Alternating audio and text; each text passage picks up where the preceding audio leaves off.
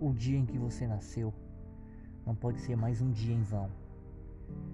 Tem que ser o dia em que a Terra ganhou mais um guerreiro valente e mais um daqueles que vão mudar a história do mundo. Sim, eu estou falando de você, não de outra pessoa. Você tem a capacidade suficiente para mudar o mundo. Mas você pode achar mudar o mundo é muito para mim. Você que pensa.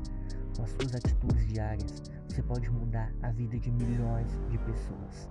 Mas você não vai conseguir mudar a vida de milhões se não conseguir mudar a sua.